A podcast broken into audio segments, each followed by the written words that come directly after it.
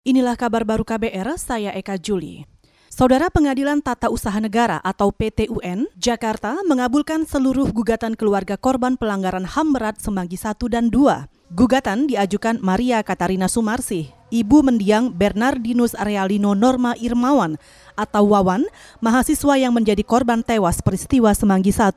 Dalam keterangannya di situs PTUN, Majelis Hakim menolak pembelaan tergugat Jaksa Agung Majelis menyatakan tindakan pemerintah yang menyatakan peristiwa Semanggi I dan Semanggi II bukan pelanggaran HAM berat adalah perbuatan melawan hukum oleh badan dan atau pejabat pemerintahan.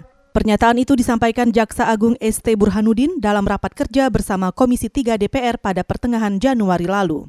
Dalam putusannya pada Rabu ini, melalui sidang elektronik, Majelis Hakim PT UN juga mewajibkan tergugat membuat pernyataan terkait penanganan dugaan pelanggaran HAM berat Semanggi I dan Semanggi II sesuai dengan keadaan yang sebenarnya dalam rapat kerja dengan DPR berikutnya. Hakim juga menghukum Jaksa Agung membayar biaya perkara sejumlah Rp285.000.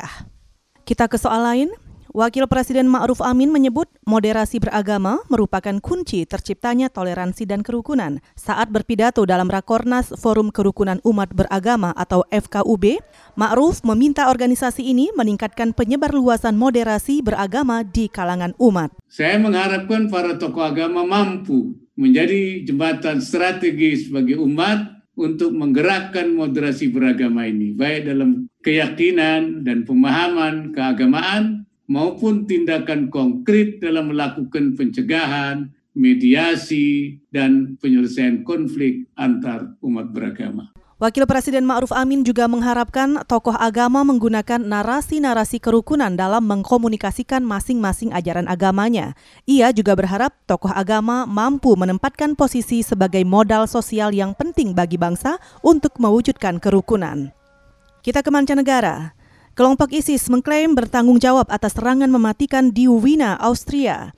Pernyataan itu dirilis melalui kantor berita Amak milik ISIS bersama foto dan video yang memperlihatkan pria bersenjata pada Selasa.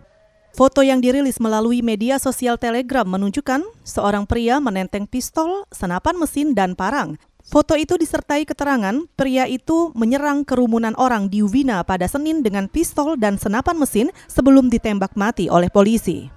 Setelah mengunggah foto, kantor berita Amak milik ISIS juga mengunggah video pria tersebut mengucapkan janji setia kepada pimpinan ISIS Abu Ibrahim al-Hasemi al-Quraisi. Pejabat Austria mengidentifikasi pelaku penyerangan sebagai Kustrim Fezulay, warga negara ganda Austria dan Makedonia Utara yang pernah difonis 22 bulan penjara karena berencana pergi ke Suriah untuk bergabung dengan ISIS. Dalam serangan Senin malam di Wina, setidaknya empat orang tewas dan lebih dari 22 orang terluka. Saudara, demikian kabar baru. Saya Eka Juli.